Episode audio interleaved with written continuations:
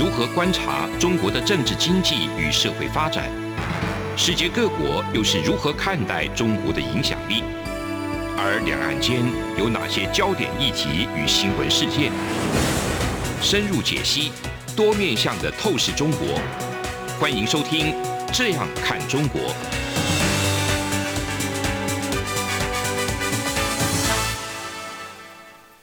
各位听众您好，我是主持人蔡明芳，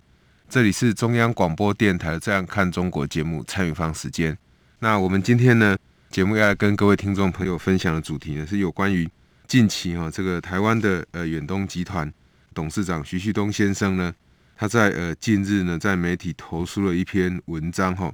希望跨越选举思维的框架去寻求产业发展的大格局哈、那我想，呃，看到这个徐董事长的文章，看标题的话，大家会认为就是说，确实我们必须要跨越所谓选举的这个思维。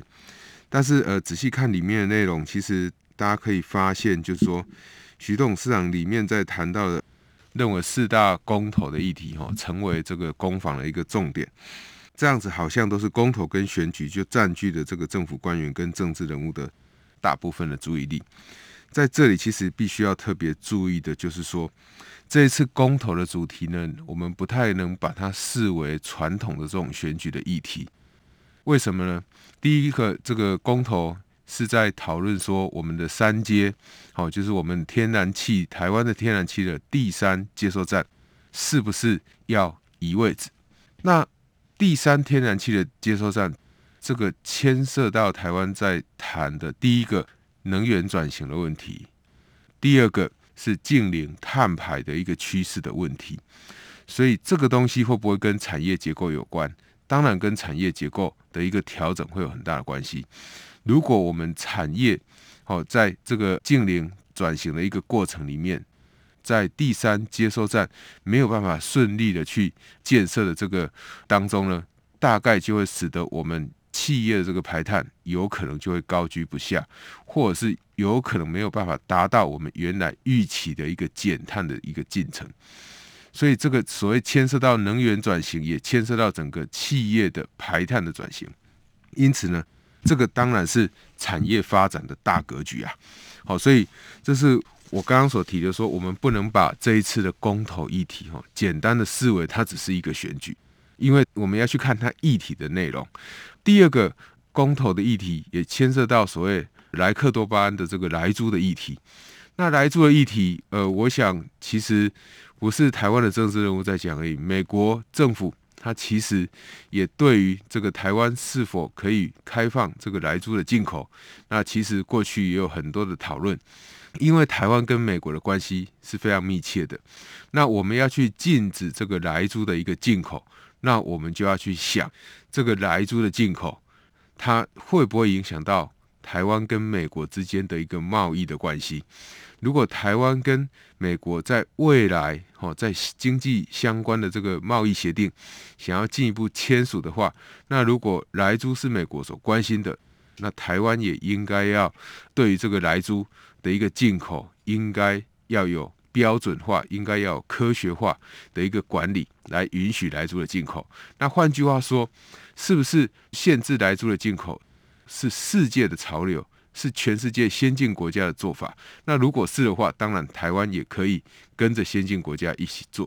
但是在现实生活中，恐怕不是这个样子的哈。就是说，这个来住的一个进口。其实不是只有台湾而已，其他国家也有相同的公投的第三个议题。我们提到所谓日本福岛地区食品相关的这个问题，其实也是哈，这个也会牵涉到我们在讲辅导食品的这个议题哈。那其实这个不是公投的第三个议题哈。我们另外一个我们在谈公投的这个问题的时候。其实，我们不管是我们要加入所谓的这个 CPTPP 也好，那还是我们要跟先进国家有更进一步的一个连接也好，其实，在这一次的这个公投议题里面呢，其实都牵涉到台湾在未来下一步整个产业的这个转型里面，我们是不是可以把它做得比较好？那特别是我觉得在第三天然气的这个接收站的一个问题上面，这个是特别必须要。获得大家的重视的，好，所以不管是所谓的呃莱猪的议题，或者是像这种呃有可能会影响到这个早教的议题，这些东西都是我们过去哦，我们一直以来有许多人一直不断的在讨论的。那如果是这样子的话，其实既然它会跟我们所谓产业的转型有关系，我们就必须要对这个议题有所回应。就像刚刚提到的这个日本福岛地区食品的问题，也是上次这个公投的这个议题哈。那我们对这个问题必须要特别的关注。那另外一个就是重启核四，这是另外一个公投的议题。重启核四当然跟能源转型也有很大的关系，跟产业的发展也有很大的关系，甚至有很多的这个企业界。到现在，他们可能还没有意识到整个核四这个能源安全的一个问题，哦，还在不断的希望可以去这个进行所谓的重启核四。我想这个问题都是让台湾的社会那有更多的讨论，那讨论的更为清楚，让大家去了解说，能源转型的过程里面，产业升级的过程里面，我们需要的是什么样的？一个能源，我们需要的是不是要跟先进国家进一步的往来？我们要的能源，我们是要用什么样的发电方式，那才不会对下一代产生影响？我想这个是在这一次公投里面三大公投很重要的一个议题。那另外一个就是跟我们经济比较没有关系的，到底要不要绑住大选？我想这个东西对许多人来讲，坦白来说，这个是。公投哈最大的这个麻烦哈，就是说你到底要不要跟大选绑在一起？那你就要看跟所谓的大选绑在一起的时候，我们的这个人力可不可以负荷嘛？那如果人力没有办法负荷，你把它绑在一起，坦白讲，就会造成像过去在公投绑大权的时候，那个开票的困难跟投票的一个开票时间哦，会产生很大的一个冲突，造成大家对于选举结果哦会有一些疑虑。所以在这样的整个过程里面，我想在这一次的公投主题，那政府会特别花比较大的力气来说明公投的一个问题，主要也是因为它跟能源转型、跟我们产业的调整有很大的关系。所以这个东西当然是徐董事讲的大格局。那另外一个哈，我想在整个远东集团。在这一次，徐董事长会在媒体投书，会引起很大的回响。最重要的还是远东集团在十一月二十二的时候，他受到中国的相关的这个监管单位呢，认为他可能在环境的这个保护、哦环保法规，还有这个劳动的条件，以及相关的消防的法规，远东集团并没有遵守，甚至有违规或违法的现象。因此，对他开罚的这个新台币二十亿左右的一个罚款。那在这整个过程里面，吼，这个远东集团沉淀了一段时间以后，虽然二十亿可能对远东集团来讲影响可能不是很大，但是呢，就会引起许多人的猜测，说，诶，到底是什么原因？为什么这个远东集团突然会被罚款？但是我们今天要讲的，并不要去猜测它的原因。我们要讲的是说，根据中国政府官方他所提出来的一个处罚的一个标准，那远东集团其实比较需要投诉，比较需要公诸媒体的，应该是他在这整个这个违法的过程里面，中国政府对他这样的一个罚款，到底是不是客观的？所谓到底是不是客观？你们有没有一个明确的依据？为什么来罚我这个二十亿元？是因为我的环保的相关的设施，我劳动的条件相关的改善的这个进程没有符合中国政府的一个规定，还是这个所谓的二十亿的罚款是中国政府就直接说了算？没有为什么？那如果是真的没有符合中国政府的规定，是不是远东集团在台湾相关的环保法规也没有符合台湾的规定？这个是我们要进一步追问的。那如果是因为中国政府说要罚多少就罚多少，那很显然的，这个徐东董事长在媒体投诉里面所提到的另外一个重点“逢中必反”，那就应该不是事实的。好，反而这一个“逢中必反”这件事情，我们要去呃想象的是说，为什么有越来越多人？好，我想徐董事长在投诉的内容里面也特别去提到，有越来越多人对于中国的一个反感。哦，那呃，我们要问的问题是，为什么会有越来越多人对于中国反感？但是我们台湾许多老一辈的企业家，好，老一辈的这个企业，那对于中国没有反感的一个现象，这个是我们必须要了解的哈。那事实上，我们可以知道，所谓的逢中必反这样的一个讲法，其实不是那么客观哦。所谓不是那么客观，是我们要去讨论的是为什么有越来越多人对于中国戒心或防心越来越重。其实大家不是反中国，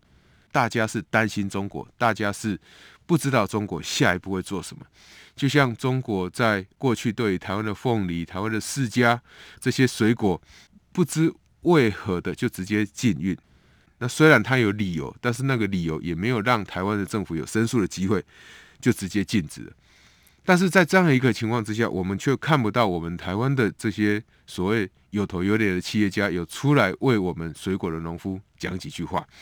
那我想，对于逢中必反这个东西是政治的语言，但是我觉得从经济的层面来看，我们是对于中国的担忧持续在增加。为什么对于中国的担忧我们会持续增加呢？我想，《经济学人》在十月底的时候才列出了未来这个二零二二年全球可能的十大风险。那我们在节目之中其实有跟各位听众朋友讨论过这个议题。那我们再跟听众朋友复习一遍：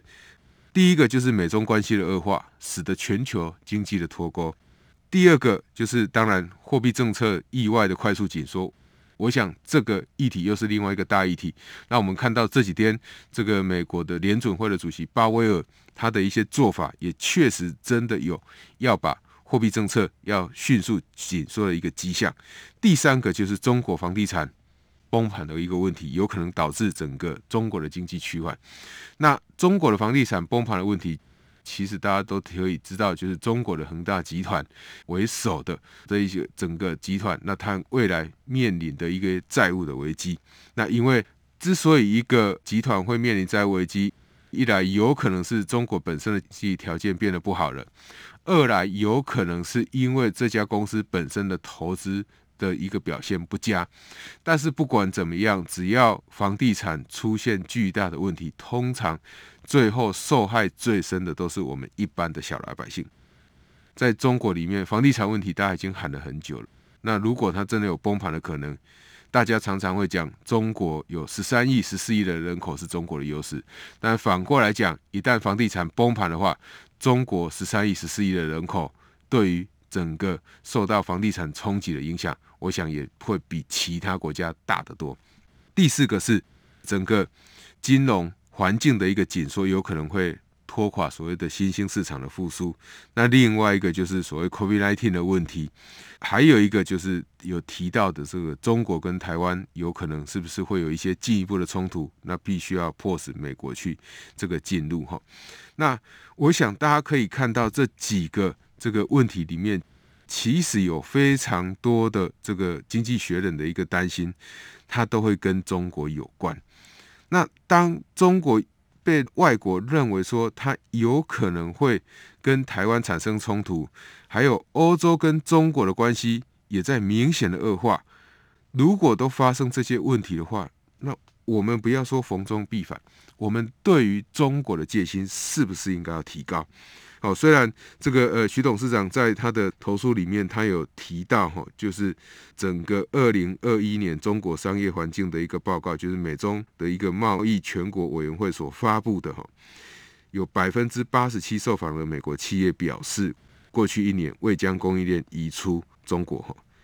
但是我们也要问，这些受访的企业到底有多少家？这些受访的企业的规模到底有多大？因为我们也知道，这个在过去美中的贸易冲突以及科技管制里面，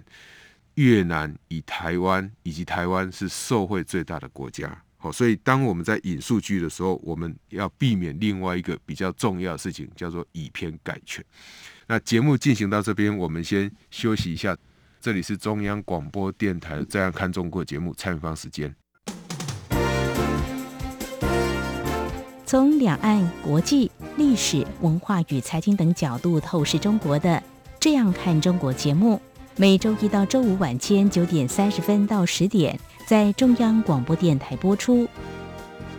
如果您对这样看中国节目有任何收听想法或意见，欢迎寄信到台北市北安路五十五号，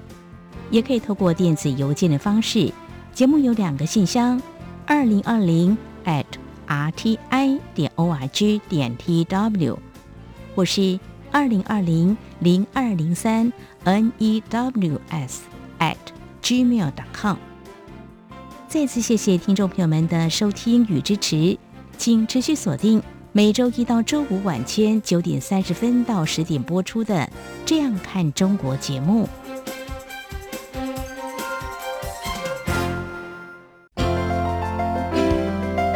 有人形容二零二零年是台湾的 Parkes 元年，使用手机可随时随地收听的形式，滋养了听觉，丰富了视野。而你也加入了 Parkes 的行列了吗？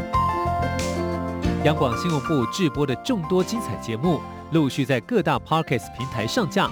包括《早安台湾》、《两岸 ING》、《这样看中国》、张正霖时间、蔡明芳时间，还有《这样看香港》、舍之岂能藏乎？想跟你聊聊天，以及港式大排档节目，通通随点随听。欢迎透过 Sound 声浪平台搜寻央广节目名称，就可以收听到精彩的央广新闻节目。快拿起手机，让我们在 Podcast 平台相见。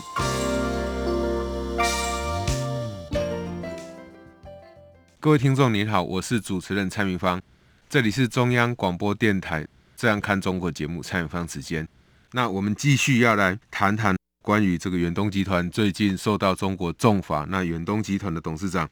他在台湾投书的一些内容哈。那整个内容他去讨论到整个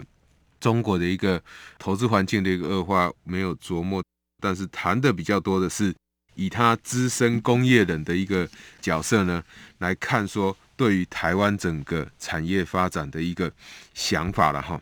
呃，我想我们先针对投诉的内容来说明，我们再来跟大家谈谈整个产业发展的一个格局哈。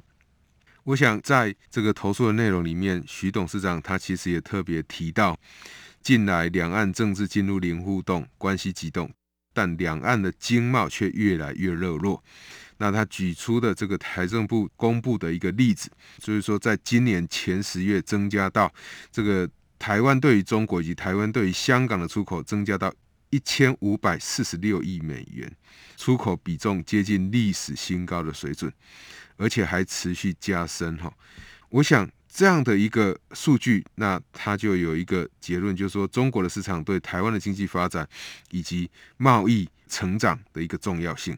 我想。台湾跟中国，或世界各国跟中国，在贸易之间以及经济发展之间的一个连接深度，是大家不会怀疑的。为什么？因为过去这一二十年来、二三十年来，整个中国的一个经济的开放，以及世界各国对于中国的投资都是持续增加，因此也造就了中国成为世界工厂的一个地位。既然中国是一家世界的工厂，台湾跟中国之间的关系自然就不会不热络，因为台湾有非常多的厂商也都跑到中国去投资。那不管是台湾上市的这个任何的产业，几乎都有到中国去投资设厂。所以在这样一个情况之下，当然台湾跟中国的一个经济的一个发展，甚至世界跟中国经济的发展。自然会有很大的关系，这也是为什么中国爆发武汉肺炎以后，会对整个世界产生很大的冲击。这样的后遗症到现在都还没有消失，甚至新一波的疫情又在起来。但是我们要讲的是说，如果我们光从数据就来解释背后的原因，坦白讲，就一个小老百姓来讲，那你要怎么解释？我们不会有太多的这个疑问。可是，就一间这么大的上市公司的董事长，就拿着这样的一个数据来说明台湾跟中国的一个经济的一个关系，其实会陷入一个麻烦，就是说，过去有许多的学者也拿着这样的一个数据来说，台湾的经济更加依赖中国。但是这些说法，哦，我们在节目之中也试图多次的去澄清，第一个当然就是台湾的半导体的出口哦，台湾在这近一两年来，台湾整个出口的成长有很大的比重、很大的贡献，都是来自于半导体。那这一些半导体的一个出口，是因为台湾本身的一个利基，我想这个部分我们不需要再进一步的赘述。但是，我觉得有另外一个比较重要的，我们必须要了解的，就是说，为什么台湾跟中国之间的一个贸易有可能会再进一步的增加？那其实，我想这个就牵涉到徐董事长在文章的前面有提到的所谓。供应链移转的问题，到底有没有移出中国的问题？我想这个东西，其实在台湾的政府也都有很详细的统计数据哈。在美中贸易战以后，以及科技管制以后，其实有很多台湾的科技厂商，基于这个避险也好，基于信任，就是说要赢得美国政府的一个信任，不敢在中国生产也好，纷纷的移回来台湾。所以，当这些电子产品的这个厂商移回台湾的时候，我想各位听众可以想想看，就是说，到底什么样的厂商会先移来回来台湾？当然是什么？当然是附加价值比较高的，然后呢，他比较付得起运费的这一些厂商，他们会率先移回来台湾。至于传统的这些组装的这些大厂，因为它的技术含量可能也没有很高。所以它移回来台湾的必要性也就不会有那么大，对于国际大厂而言，担忧也就不会那么大。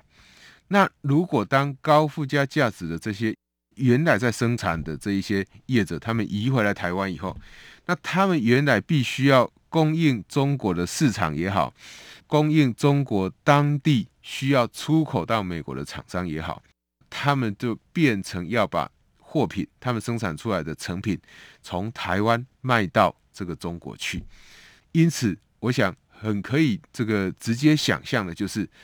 移回来台湾的厂商越多，那他们再次出口到中国以后，在加工、组装、制造，再出口到美国的比重，或出口到欧洲的比重，当然也就越高。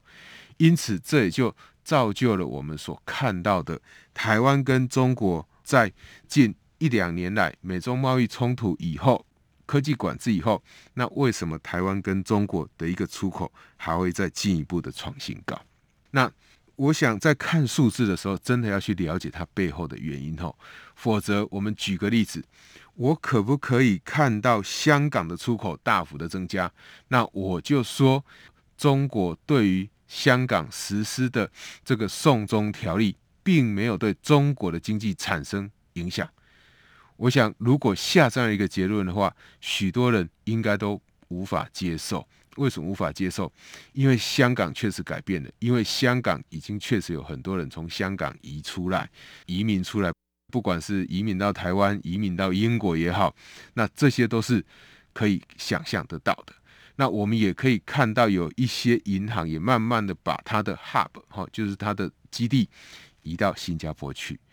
所以。当我们看到数字在增加，出口在增加的时候，你应该要想象的就是说，有一些产品，它是因为在中国它没有办法这个移动或不容易移动，比如说组装的产品，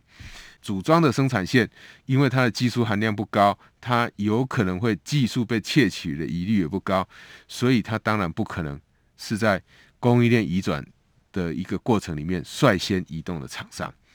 但是除了这一些厂商以外，附加价值比较高、科技含量比较高的厂商，那当然它就会率先移动。好，所以这个是我们在看两岸、台湾跟中国一个贸易数字的改变，我们可以进一步去细究的地方。呃，我还是要再强调一次，从来就没有人去否认台湾跟中国在经济发展跟贸易成长之间的一个重要性。好，我想从来没有人否认。那也没有人会认为说台湾就完全不要跟中国往来，所以也没有逢中必反的问题，因为中国它本身就有它生产上经济的优势，就如同美国为什么会去对于这个中国的这个太阳能面板的一个些管制，以及他们在第三国洗产地的这些调查呢会停止呢？那最主要原因，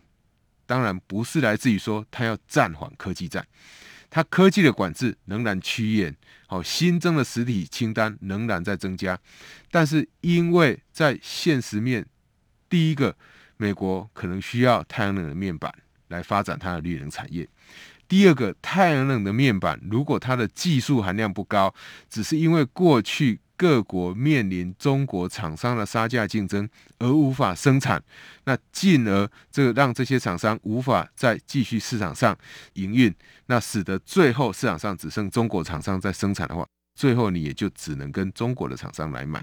但是你要说太阳能面板这样的一个产业有没有一个所谓治安的疑虑？我想这个。恐怕是现在在现实社会中，我们还没有看到有人特别对这一块有担心的，所以美国政府也适度的对于中国太阳能产业哦有一些放宽哈，这个是我们可以从太阳能产业来看哈，我们不能看数字，或我们也不能从香港来看这个数字的一个变化，就来做比较多这个跟数字背后无关联的一些推论。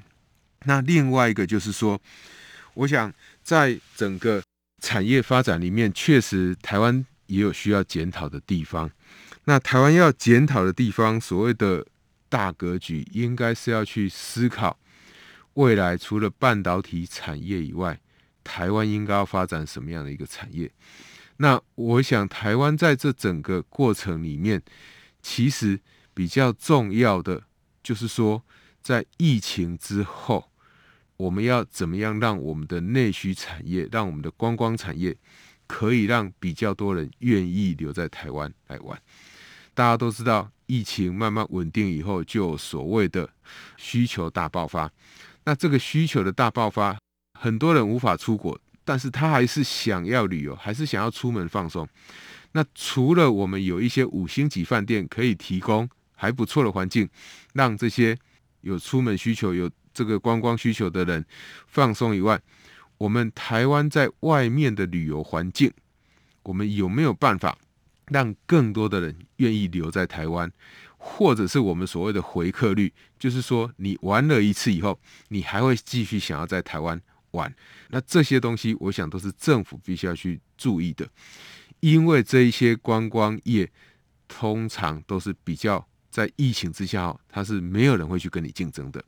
所以只要在这一个部分，那我们可以趁着有比较多的人愿意留在台湾继续玩，去了解台湾好玩的地方、好吃的东西，那政府也应该在这一方面，在观光旅游业呢有一些挹注，而不是只有对观光旅游业补贴哈。那补贴事实上通常都只是救急，没有办法有太好的一些帮助哈。特别是我们在最近也发了所谓的五倍券，那这个五倍券其实受惠最多的就是徐旭东董事长他所在的这个百货批发零售业，我想这个受惠也是很多。好，所以我想整个来讲，台湾当然这个产业的发展，下一步我们要做什么，是我们可以再进一步讨论的。但是台湾跟中国的关系，以及今年年底这个公投。讨论的议题其实都是跟台湾产业结构息息相关的。以上就是今天中央广播电台《这样看中国》节目蔡明芳时间，谢谢您的收听。从两岸、国际、历史文化与财经等角度透视中国的《这样看中国》节目，每周一到周五晚间九点三十分到十点在中央广播电台播出。如果您对这样看中国节目有任何收听想法或意见，欢迎寄信到台北市北安路五十五号，也可以透过电子邮件的方式。节目有两个信箱：二零二零 at rti 点 org 点 tw，